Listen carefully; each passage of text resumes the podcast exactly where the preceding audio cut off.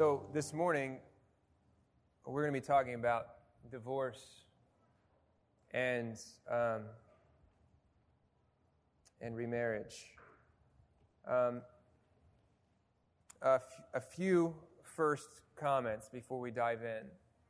Um, one, remember that the Sermon on the Mount is an invitation to Christ's people to walk in holiness. It's an invitation to Christ's disciples to follow in the way of Jesus. Okay? It's a high call. A high call that would be impossible without the work of the Holy Spirit. But by God's good grace and mercy, anyone who sees themselves in Christ as they pace towards the kingdom will, will be further and further shaped into the image that is embodied in the sermon. So that's my first note before we get into it. My second note is this if you have divorce in your past, and if you find yourself haunted by the specter of condemnation when we read this passage, you need to know that that has no place for you if you are in Christ. There is no condemnation in Christ. And your sinful past is separated from you in Christ as far as the east is from the west. Okay? Okay. So let's get started. I want to I want to start exactly where we were last time we were in Matthew. So I want you to turn to Matthew 5. Turn to Matthew 5, and we're going to start. Um, uh, let me see here. We're going to start in verse uh, 27. There's a bad uh, subheading marker. Um, this actually, these two paragraphs are joined together very seamlessly. So you can't read one and not the other. Uh, so we're going to start in 27. We're going to read all the way to verse 32. All right. Hold up your Bible when you're there. Awesome. Cool. Uh, I'll, read, I'll read with you. You have heard that it was said, You shall not commit adultery. But I say to you that everyone who looks at a woman with lustful intent has already committed adultery with her in his heart. If your right eye causes you to sin, tear it out and throw it away, for it is better that you lose one of your members than your whole body be thrown into hell. And if your right hand causes you to sin, cut it off and throw it away. For it is better that you lose one of your members than your whole body go into hell. It was also said, Whoever divorces his wife, let him give her a certificate of divorce. But I say to you that everyone who divorces his wife, except on the ground of sexual immorality, makes her commit adultery. And whoever marries a divorced woman commits adultery. Let me reread that. It was also said, Whoever divorces his wife, let him give her a certificate of divorce. But I say to you that everyone who divorces his wife, except on the ground of sexual immorality, makes her commit adultery. And whoever marries a divorced woman commits adultery. Now, does that last paragraph, paragraph strike anyone else as bizarre? I read that, and it feels odd to me. There's some dissonance there, and I don't quite understand it. And I think in part it's because this paragraph is countercultural. This paragraph is, is, is evidence that we have departed far away from the biblical vision of marriage. So we, when we read things like this, it's going to go, oh, really? Um, so I'm going to draw near to the claims of this paragraph and then we're going to talk uh, a little bit more about that dissonance. Um, I think this, uh, I, think, I think you could summarize it as two culture shifting claims and one paradigm shifting exception. Two claims, one exception. First claim divorce forces your spouse into adultery. All right? divorce forces your spouse into adultery. I think that's one of the things that Jesus may be saying. The second claim is that divorce forces her future spouse into adultery. Okay? That's another thing I think Jesus might be saying. And then this glaring exception divorce seems to be permitted in the case of sexual infidelity. All right, so these two claims and this exception looming, right? And we need to figure out one, are, are we drawing the right conclusions here? And then two, why? Why? why? Uh, how?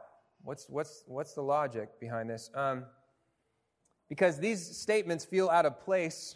I didn't expect them at all when I was reading. Um, and they bother me a little bit. I'm going to tell you why they bother me in a second. Um, however, general rule of Bible reading when you find yourself reading through a passage, and I hope you do, let me just go ahead and state this. I know that we, we're afraid of legalism, I understand that. Um, and, and you shouldn't feel like you have a standing before God because you read the Bible. That would be absolutely ridiculous because if you're actually reading the Bible, the Bible tells you that you don't have a standing before God because you read the Bible, right? Um, however, uh, let me just go ahead and state this because I don't think we say it enough. You should be reading the Bible every day. Okay? I, I think it's a good general principle. Now, there are days where you may not be able to because you got like nine kids running around and every, like your, your hair is like, like that and, you know, it's, but you should make it a practice to just read. And if you don't know how to start, uh, I know you guys are like, you know, apps and, you know, uh, tablets, but you, if you have something like that, there's usually in like the application, there's going to be a Bible study guide. Also, esv.org has a whole lot of them. And also, if you just Google Bible study reading plan, you'll probably find a decent one. But just dive in. Uh, okay, so that's that's beside the point. But when you do it, when you go and actually just read carefully, there will be many moments where you just feel yourself going, ugh. I just like, ugh, what, what is that? Now, I have found, and I think many other people have found, um, that when you're when you're confronted with that feeling, you should just draw near to that text. Just draw near and, and, and, and go find godly biblical resources that sort of talk about it because what you're usually doing when you feel that dissonance is you're, is you're about to stumble upon something profound, right? Usually it's evidence that your heart has accepted a claim of the world that is radically distinct from the claims of the Bible. And, and if you can if you can draw nearer to the Bible, that, that you, can, you can replace the world's claims. And all of a sudden you find yourself uh, having an easier time following Jesus. All right, so so much for that. Um, all right, we're going to have to deal with this in four sections. Um, I'm going to give the context of this passage and other passages that we're going to be looking at, and then I'm going to try and and distill all of these passages into uh, a logical series of statements, all right, that will help us understand what I think is behind this passage. And then we're going to talk about the implications and the application, just like usual. Okay, the context. Um, uh, I want uh, I want you guys to look up at the screen. You don't have to turn there, um, uh, but look at the screen. There is, Christ references um, this statement anyone who divorces, uh, whoever divorces his wife, let him give her a certificate of divorce. Now, this is not like many other times in the sermon where he's actually quoting scripture. He's, he's referencing a teaching that is derived from a passage badly, inappropriately derived from a passage. We're going to talk about what that means. But I'm going to show you the passage that, uh, that has has, has been the grounds that people claim that this is a legitimate uh, way to operate. All right, so this is Deuteronomy 24, verses 1 through 4. When a man takes a wife and marries her, if then she finds no favor in his eyes because he has found some indecency in her, and he writes her a certificate of divorce and puts it in her hand and sends her out of his house. And she departs out of his house. And if she goes and becomes another man's wife, and the latter man hates her and writes her a certificate of divorce and puts it in her hand and sends her out of his house, or if the latter man dies, who took her to be his wife, then the former husband who sent her away may not take her again to be his wife after she's been defiled, for that is an abomination before the Lord. Okay. Whoa. Okay, whoa. Um, a, a, a few first thoughts.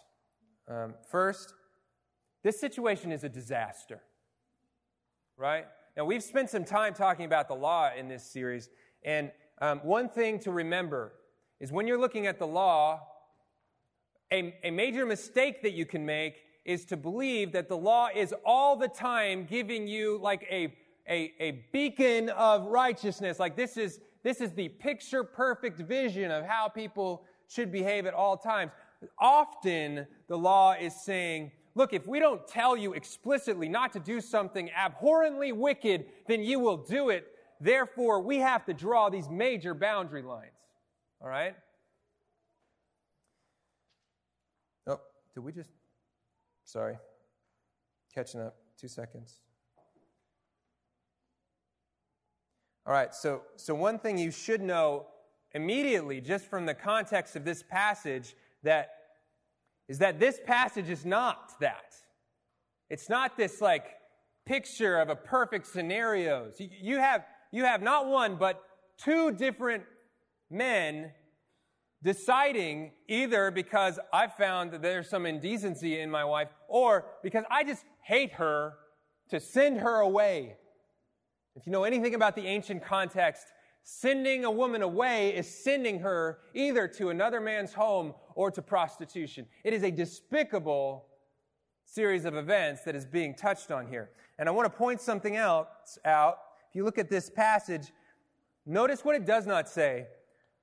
When a man takes a wife and marries her, if then she finds no favor in his eyes because he's found some indecency in her, he should write her a certificate. That is not what it says. It does not say he should write her a certificate. Now, it's an important note because that's how it's read in Jesus' day. So, anyways, that's the first thing. The situation is a mess. Um, and for the reason that we see all sorts of signals in this passage that this is just a disaster of human interaction. This is just a disaster of sin cascading upon sin. You know that this is one of those boundary line passages. This is not a beacon passage. And those do exist in the law, by the way. Love the Lord your God with all your mind and strength. And so, like, there are many of those passages in the law that we still rally behind. And we say, this is a righteous beacon. This is telling us how we should live. This is not one of those. This is a boundary line passage. And just to make that further explicit, the, the purpose of this law is to protect women when men are the worst. All right? When men are the worst. This is why this is here. Because you have in this passage referenced two bad men, two bad men interacting with a woman as if she were an object. And this passage says there is a, there is a wrath driven limit to, to how long I'll let you be wicked before I just Sodom and Gomorrah you people, right? Okay, so just to put that context behind the passage. Now, what happens, though, as the law is passed down, um, is, is that the teachers of Israel became more and more corrupt.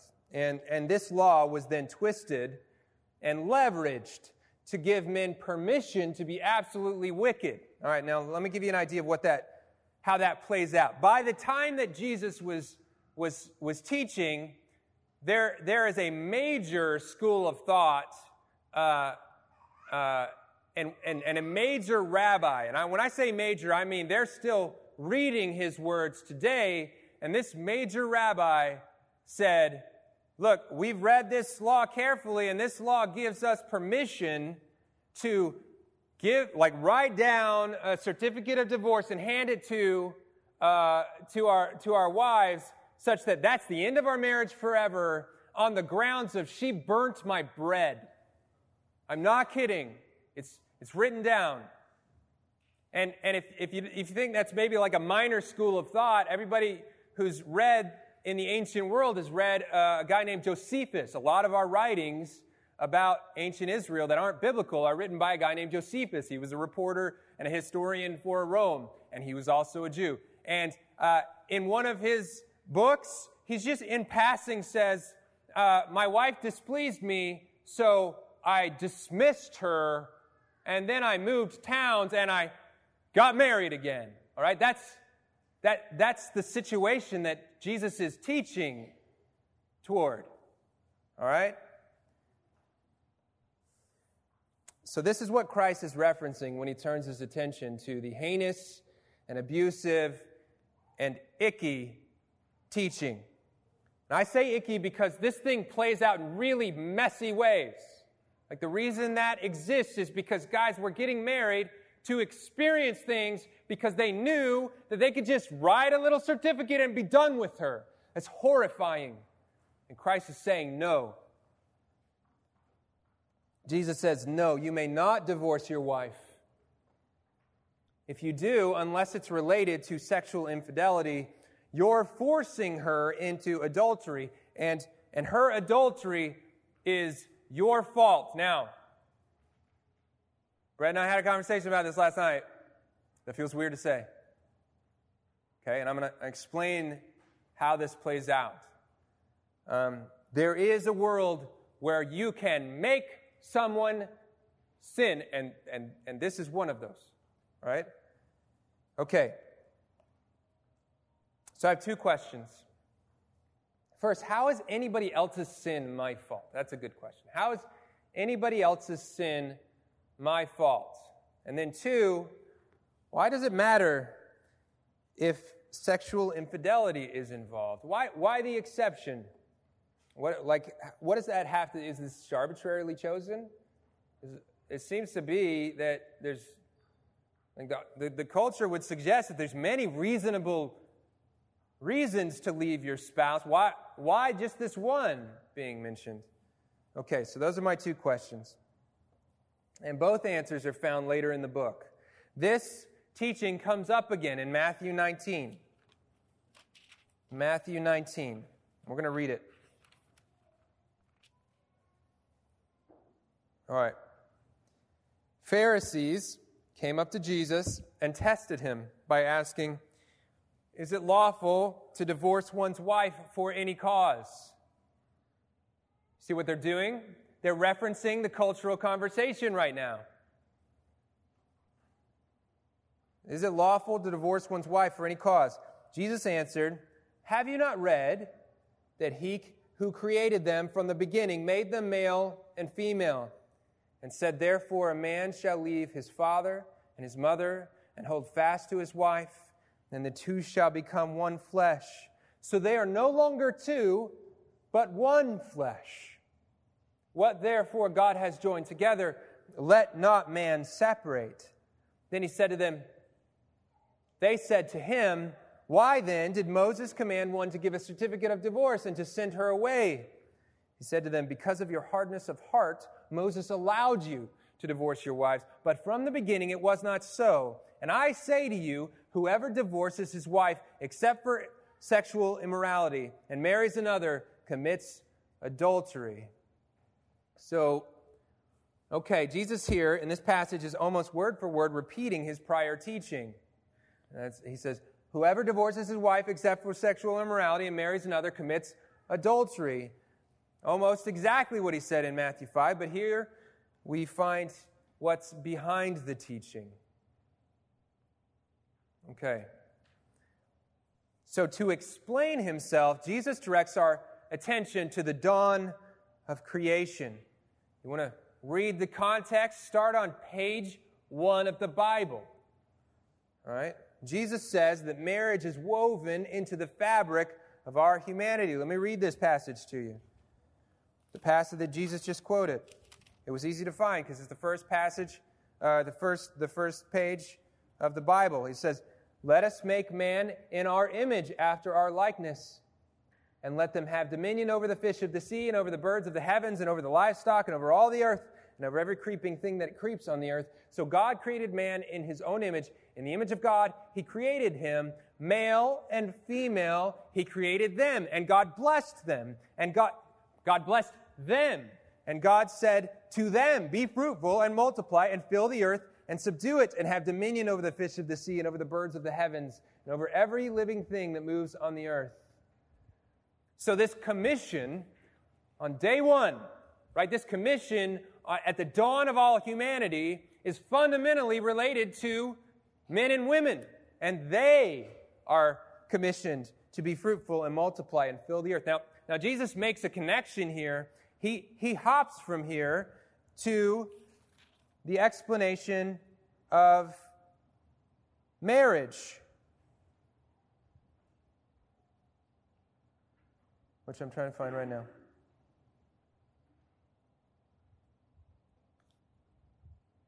I'll just read his words.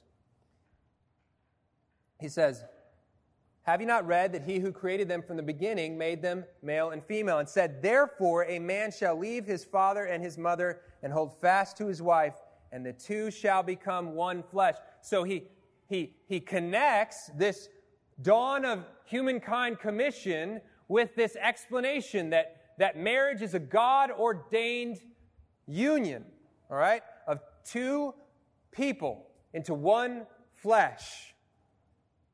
And then he says, What therefore God has joined together, let not man separate. All right? So, if you follow his allusions, if you follow his citation of the creation narrative, you see that Christ sees marriage as fundamental to the call of God, the, the creation mandate to fill and subdue, to, to carry the image of God all throughout creation. All right? And we have this picture that we were crafted by our Creator God and King, and we were commissioned to create and to worship and reign. And that is fundamentally related to our being joined together. All right? Two made one. Marriage is a gift at the center of our identity. Now, if you can capture that vision, the vision of I can't fulfill the creation mandate. I can't love and worship and honor and steward well by ignoring my spouse, right? I can't, I can't pretend like, like marriage is just some perk and, and can be set aside in order to, uh, to do the real work of God. If, if you can capture the vision that all that you've been called to, if you, if you are married, all that you've been called to is, is doable fundamentally in part because you have been joined together with another. If you can capture that vision for marriage, then anything short of lifelong, pure, hopeful, and beautiful celebration of your bride is tragic. Anything short of that is tragic. That's what Christ seems to be saying. This is why Jesus says, one, don't divorce your wife. Don't divorce your wife. Two, because you and she are one flesh, and you should never rip apart what God has knit together. You should never rip apart what God has knit together. Okay. So, what I, I see Jesus doing here in this passage and in Matthew 19 is I see him doing what he always does, what we've seen him do now several times in the Sermon on the Mount he's showing us that our desires are dead set against God's. Right? We are dead set against God's vision. And we're headed in the polar opposite direction. Here's what I mean they're seeking permission to divorce their wives on any grounds. Right? They're saying, Tell me how limited I am in the act of divorce, which is headed in that direction. Like, I am better off without her. Right? And Christ is saying, facing this direction, Christ is saying, no, you shouldn't even be asking about divorce because you can't do what I've called you to do without her. See what I'm saying? It is, it is fundamentally against God's vision for marriage to be asking the, the many ways I might be permitted to divorce my wife. Wife. It's a totally different sermon. Okay. Um, okay. So if marriage is so fundamental, if, if marriage is so fundamental to our call, why is divorce ever permitted? Ever. Now, what you need to know here is I'm going to make a decision that not every Christian uh, agrees with. Um, I do believe that the exception related to sexual infidelity is truly an exception clause. And there is a group of people who don't agree with me. My granddaddy in the faith, John Piper, is not where I'm at. I think he's wrong. What you need to know, though, is that there are many godly people who are heading in a different direction with these passages. Um, so I'll set that there. And if you want to talk about resources, there are many. I would recommend uh, Andreas Kostenberger's book, God, Marriage, and Family, where he, in chapter 11, actually works through all the various positions and who's held them and why. Um, however, so I'm, I'm making a decision here, and that's going to sort of shift us in a direction, um, but I'll, I can talk you through why and how. So, if marriage is so fundamental to our call, why is divorce ever permitted? What is, what's the deal with this exception? What's the deal with this exception? All right. What is it about sexual infidelity that legitimizes divorce? Right? Jesus permits, doesn't instruct, by the way, he doesn't prescribe, he permits, he allows divorce in occasions where there's been sexual infidelity. I, I don't know why, and I want to know why because it seems to, to me a key to understand the logic behind this passage. What is it about sexual infidelity that legitimizes divorce? I'm going to read to you from Paul in the first book to the Corinthians. Listen to these words Do you not know that he who is joined with a prostitute becomes one body with her? For as it is written, the two will become one flesh. Interesting. Interesting. Do you not know that he who is joined with a prostitute becomes one body with her? For as it is written, the two will become one flesh. So Paul forbids prostitution. On what grounds does it? It's like he's writing to young believers um, who really are just trying to figure out how uh, to follow Jesus and also trying to keep a pretty strong grip on all their favorite sins while doing so. That doesn't sound familiar at all. Um, uh, anyways, Paul forbids prostitution on what grounds? He points to the same text that Jesus cites. It says, Two shall become one flesh. All right, so what's going on here? I think what's happening here is that Paul and Jesus are seeing the physical act of sex in the same way. Namely, the physical act of sex isn't merely physical, it's a knitting together of two bodies as one flesh, which is a spiritual expression of lifelong commitment in marriage. All right? That last, that last clause is what we've forgotten about as a culture. A knitting together of two bodies as one flesh, which is a spiritual expression of lifelong commitment in marriage. Okay. However, when a husband who is already united to his bride knits himself to another, that physical embrace is an act of violence, is an act of violence against the one flesh union which God established. You get this picture if you, if you, if you dwell enough in these one flesh references, you get this picture that, that leaving a one flesh union to join your body with another is like, is like ripping the, the, the two bodies apart and, and seaming one to another. It is a violent and bloody act. That's the biblical picture of adultery. In other words, in the case of sexual infidelity, that one flesh union is already torn to shreds. It's already torn to shreds. In many ways, joining yourself to another is kind of like a physical and spiritual declaration of divorce. It's a, it's a choice to sever or to, to uh, desecrate the one flesh union. So, if, we can follow the logic here, I think we're going to understand why Christ has permitted some things and doesn't permit other things, and why he said what he said about marriage and divorce. All right, so here's, here's how I'm seeing both Matthew 5 and Matthew 19. All right, one, Christ forbids divorce on illegitimate grounds. Because you can't just draft some paperwork and pretend that the one flesh union doesn't exist. Here's what I mean. In every case, except sexual infidelity, you see that, that, that despite sin, despite scarring, despite pain, the, the one flesh union is still intact. And, and all of these guys drafting uh, certificates of divorce because their wife, I don't know, has, has offended them, or because they keep arguing, or because, because, uh, because they can't cook well, or whatever, that, that's like, it's like pretending that the one flesh union is dissolved. It is not true to reality. The reality is you are knit together. There's nothing you can do about that. And when you write a, a certificate of divorce, all you're doing is pretending like the one flesh union no longer exists. See what I'm saying?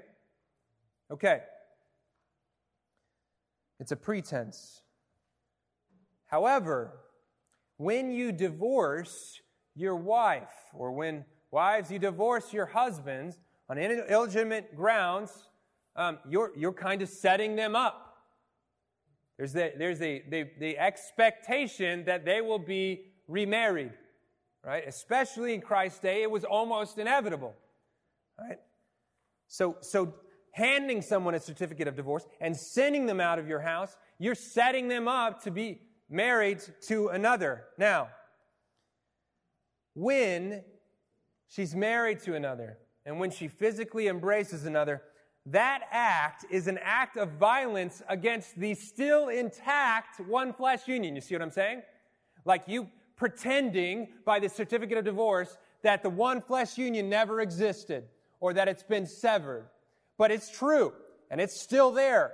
And so when you send your wife away and she joins to another, that becomes the same situation that Paul referenced. It's a severing an act of violence against the one flesh union to join to another flesh, right? It's a, it's a, it's a severing of what God has knit together. It's ripping apart what God has knit together, and it's your fault.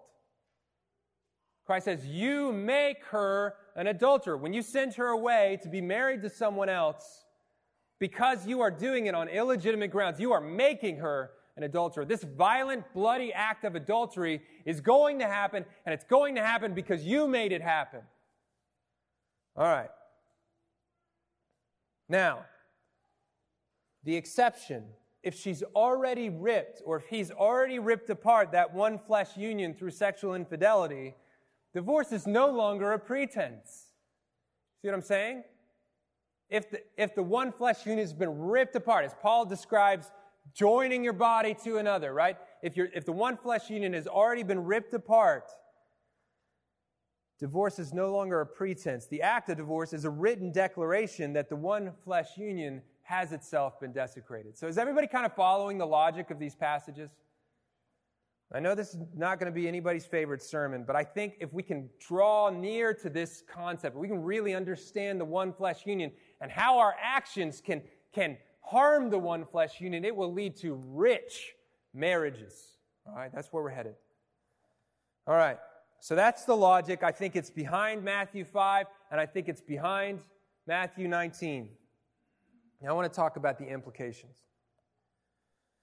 All right. I, I can see uh, seven implications, are probably not exhaustive. Um, first implication divorce on any grounds except sexual infidelity, it seems to be a pretense. Okay? Now, I am dealing only with Matthew 5. What you need to know is that Paul has a scenario in 1 Corinthians that suggests that if you're married to an unbeliever and that unbeliever doesn't want to have anything to do with you and you are abandoned, that unbeliever's adultery, it also severs the one flesh union. And you seem to be free, uh, I believe, not, not just to be divorced, but I believe to be remarried. Uh, I'm, I'm stating that as an individual, not as the elders. We're at different places on some of these passages. But um, there, what, when, I, when I'm summarizing this passage, I'm summarizing Christ addressing sexual infidelity. All right, so you need to know that there's a little bit more nuance. Again, I'm going to have some resources available if you're interested in studying it. But what you need to know is that handing someone a certificate of divorce, if the one flesh union is still intact, is, is just pretending. It's just pretending. And it's going to lead to adultery. All right. Two, if you follow Christ's biblical theology of marriage, if you can, if you can follow the dots on the treasure map and you can see that Christ references the, the very creation of humankind and Christ references their mandate to be image bearers and to steward well and to, and to, and to fill the earth and to create and to, and to love and honor and worship, that, that beautiful pre fall vision of the creation mandate is fundamentally related to marriage, then attempting to find joy or pleasure or fulfillment or purpose without reference to the gift that is your spouse is godless. It's godless. If you find yourself annoyed because your spouse is getting in the way of that thing which you think will truly fulfill you, you have adapted a worldview that is foreign to the scriptures. We'll talk more about that later. Part of the work of following Christ is seeing where aspects of our worldview are, are foreign to the biblical model, foreign to the biblical picture. And this is one of them that I think we're going to have to deal with. Your wife, your husband is not in your way. That is not how it works. Okay, sorry. All right, third, it is not an accident that this is the last paragraph in what we dealt with last time on adultery and on lust. And I think what's happening here is that we are being trained to understand that our lust our adulterous imagination is training our hearts to rip apart what God has knit together. You find yourself imagining, you find yourself dwelling on someone that is not your spouse. You're just training your heart to yearn for the bloody violence of adultery that's ripping apart your one flesh union. It's murderous and it's wicked. And We need to see our lust that way. We need to see our adulterous imagination that way because that's how you shut it down, right? The biblical vision trains your heart to hate sin. Okay. Fourth, your sin generally, I'm not just talking about divorce, your sin has massive and unforeseen consequences.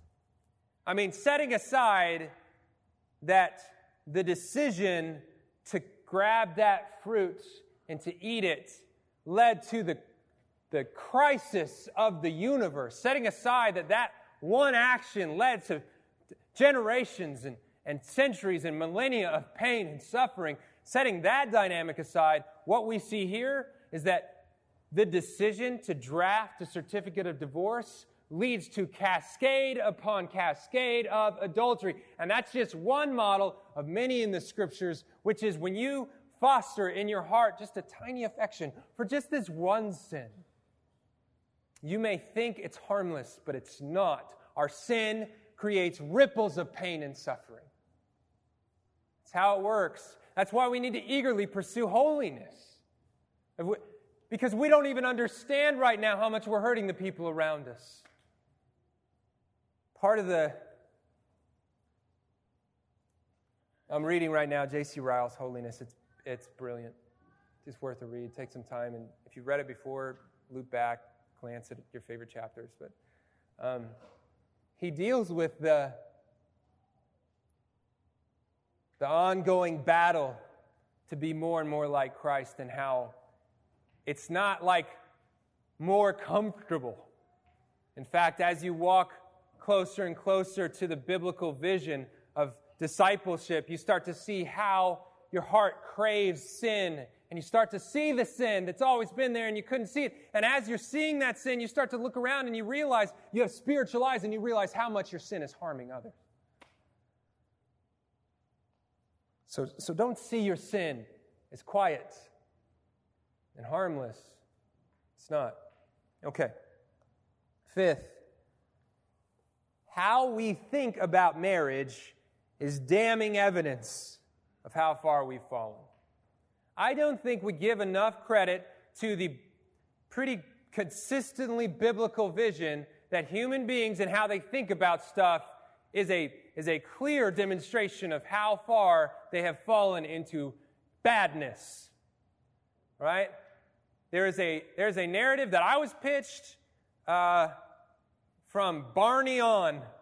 Remember Barney, Big Purple Elephant? I could probably be Barney. I'm probably right, right size. Um, he's a dinosaur. Yeah, yeah, but he's a tall dinosaur. What? I said elephant? Where I grew up, there was an elephant named Barney. Oh gosh, I'm sorry. All right, so from from from you know youth on, we were taught you're basically a good person. People are good. Humanity is good. You know, we have bad days. We have bad days. We, there, are, there are bad people for sure because, I don't know, Hitler. Okay, look, that's a lie from the pit of hell. You look at God in all of his glory and holiness, you need to see you in your wretchedness, is step one of the gospel.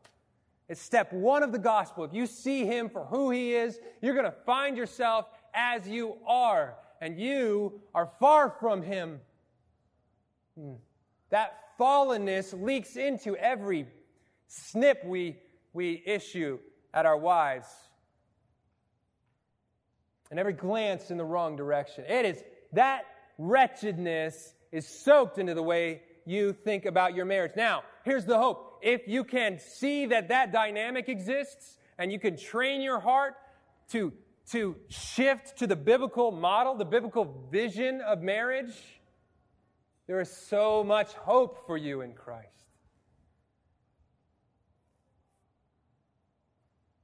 Do you want to you want to preach the gospel to your neighbors? You want them to be befuddled by your family?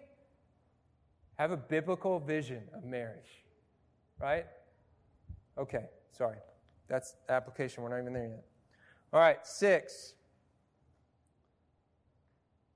Uh, this one's a hard thing to say. And it's hard to say because I know that some of you have fought for years. Um, Jesus permits, Jesus permits divorce. Yes, if your spouse has has been adulterous, you have grounds by Christ's permission to leave your spouse. Yes. But that permission is not prescription. So don't hear me saying that because this guy or this girl has basically over, already severed our one flesh union, I'm just making it official, right? Don't hear me saying that that is the biblical prescription. The biblical model is Hosea. The biblical model is watching your spouse be terrible and welcoming, her back. Because that's what Christ does for us. Every morning I wake up and I realize how, uh, how much sin is in my heart and how often He welcomes me back in His arms. That's, that's I think, the call now, sometimes that call is next to impossible. Sometimes you don't have a choice in the matter. But the biblical vision is Christ's mercy to welcome into his arms wretched sinners. And we can broadcast that mercy to the people who have hurt us the most. Christ died on a cross, saving some of the people who were facilitating that death. Okay. All right, seven. Christ's vision for marriage is a key to hope, flourishing, holiness, and obedience. Here's what I mean. It seems as if Christ takes pretty seriously the role of your spouse in your fulfillment of all that he's asked you to be and do. It seems like Christ takes that pretty seriously. And if you too could take it pretty seriously and see that I can't be this guy, I can't do this thing, I can't fulfill this vision without her or without him, I think it's going to help. I think it's going to help all the stuff you try and do. Now, we got to be frank here. Not all of our spouses are following Jesus.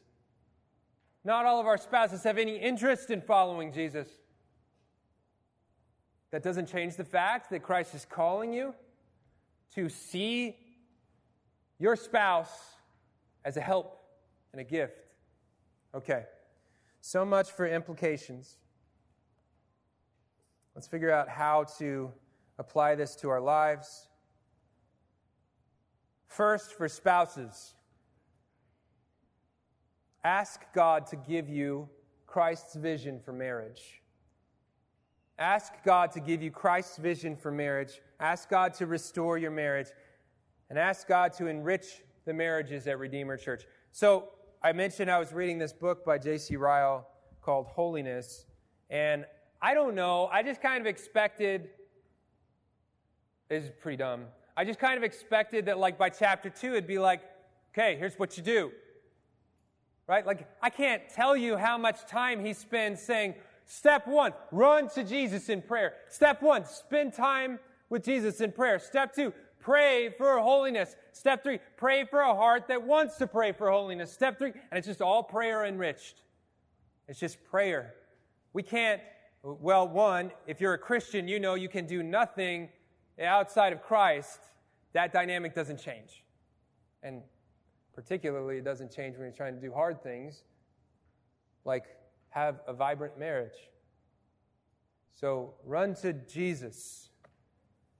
Run to the throne of grace and ask for help.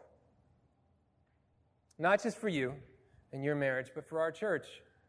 Pray for our church to have beautiful marriages. It's one of the easiest ways to start a conversation about the gospel.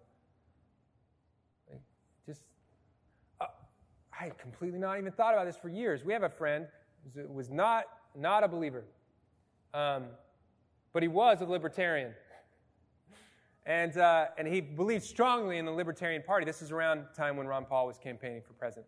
And uh, he decided um, to, uh, to campaign on Ron Paul's behalf. And he rose up through the ranks of Ron Paul's campaign.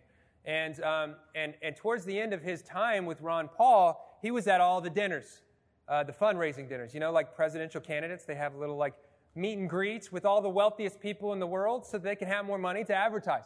And this was at one of these events. Um, my friend decided to start following Jesus when he watched Ron Paul consistently walk away from multimillionaires when he heard that his wife was having an issue. He, heard that his wife had a question or a concern, and he would say, Excuse me, and he would just he would just take care of her. Now, I don't know anything about Ron Paul's character. I don't know how, how much of a Christ following model he could be. But what turned his affections to Christ was a model of Christ laying down his life on, be, on behalf of his bride.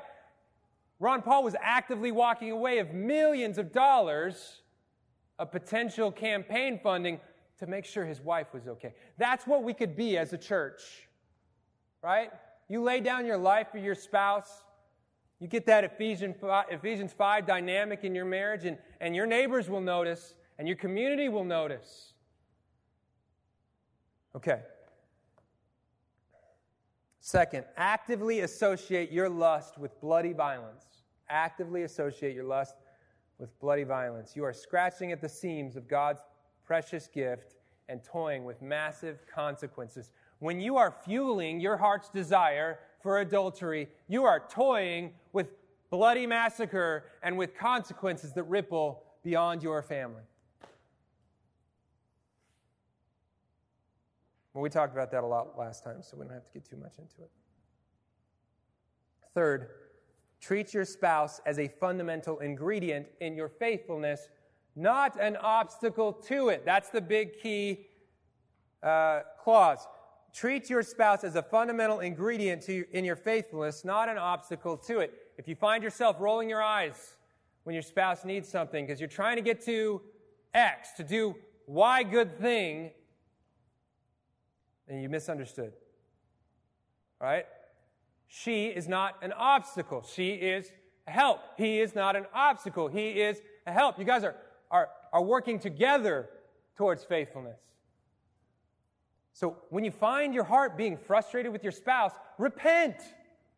When you find when you find your heart, did I say spouse or wife? It goes both ways. Okay. Yeah, repent. It's not the biblical vision of marriage. Okay. Fourth, work on your marriage. Work on your marriage until it's as vibrant and empowering as it was created to be. You are called to do great things for the Lord. You are called to brilliant displays of faithfulness. That's not step one. Right? If she or he is fundamental to walking out your call and you guys are not in a great place, then step one is working to repair, working to encourage, working to sow seeds of vibrancy in your marriage, right? You're not going to offend us if you give us a text and say, I can't be at this service event or I can't be at this Bible study because I really need my wife and I to be okay. Amen, brother. Take as much time as you need. Okay. Fifth, this is for singles. I said a lot of things about marriage being fundamental to our identity. If you're single, that might feel painful or just weird. There are singles who desperately want to get married, and there are singles who are like, I can't even imagine living in the same room with somebody. Ugh, right? Like, wherever you are, you probably heard that and thought, does that mean that I can't actually be a human doing good things without a husband or wife? No. However, let me reiterate marriage is fundamental to your identity. But all these half hearted, argument scarred, sin riddled marriages around you are just a grim shadow of the pleasure and the love and the beauty and the glory of the marriage you were created for. If you're happy in your singleness, praise God. If you believe you've been given the gift to walk that way, as Paul has, as Paul longed for more of the church to be, praise God.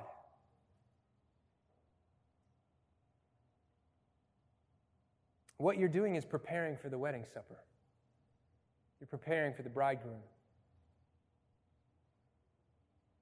Okay. Sixth, this is for all Christians, single or married. Beware of popular biblical answers. Very few answers in the Sermon on the Mount are so seemingly biblical as give your wife a certificate of divorce. Look, Deuteronomy 24, see? And when you look at it, when you take a moment to look at it, it's absolutely ridiculous.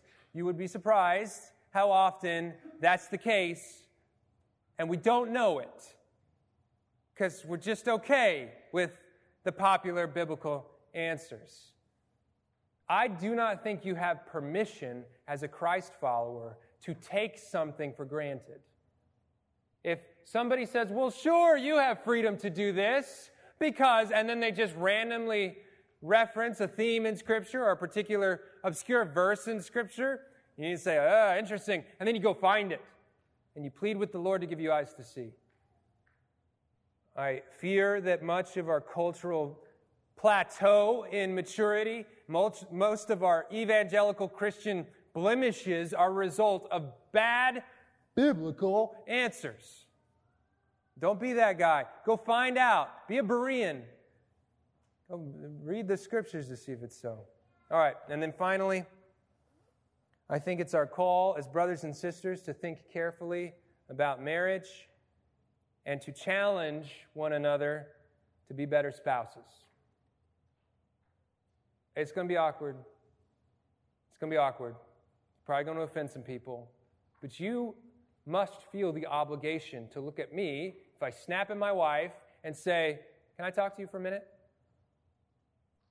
You must feel the obligation if you look at me spending every night out doing good, godly things like Bible studies and prayer meetings and, and spending no time with my bride. You need to feel an obligation to say, Can I talk to you for a second? If we wear it and if we see our call to love one another and encourage one another to love and good works, then you're going to have to have awkward conversations about your buddy's marriage. It's okay. It's going to be okay. It is not the hardest thing you will do as a Christ follower, but it's pretty hard sometimes. So, okay, let's um, sing together and plead together for vibrant marriages. Amen.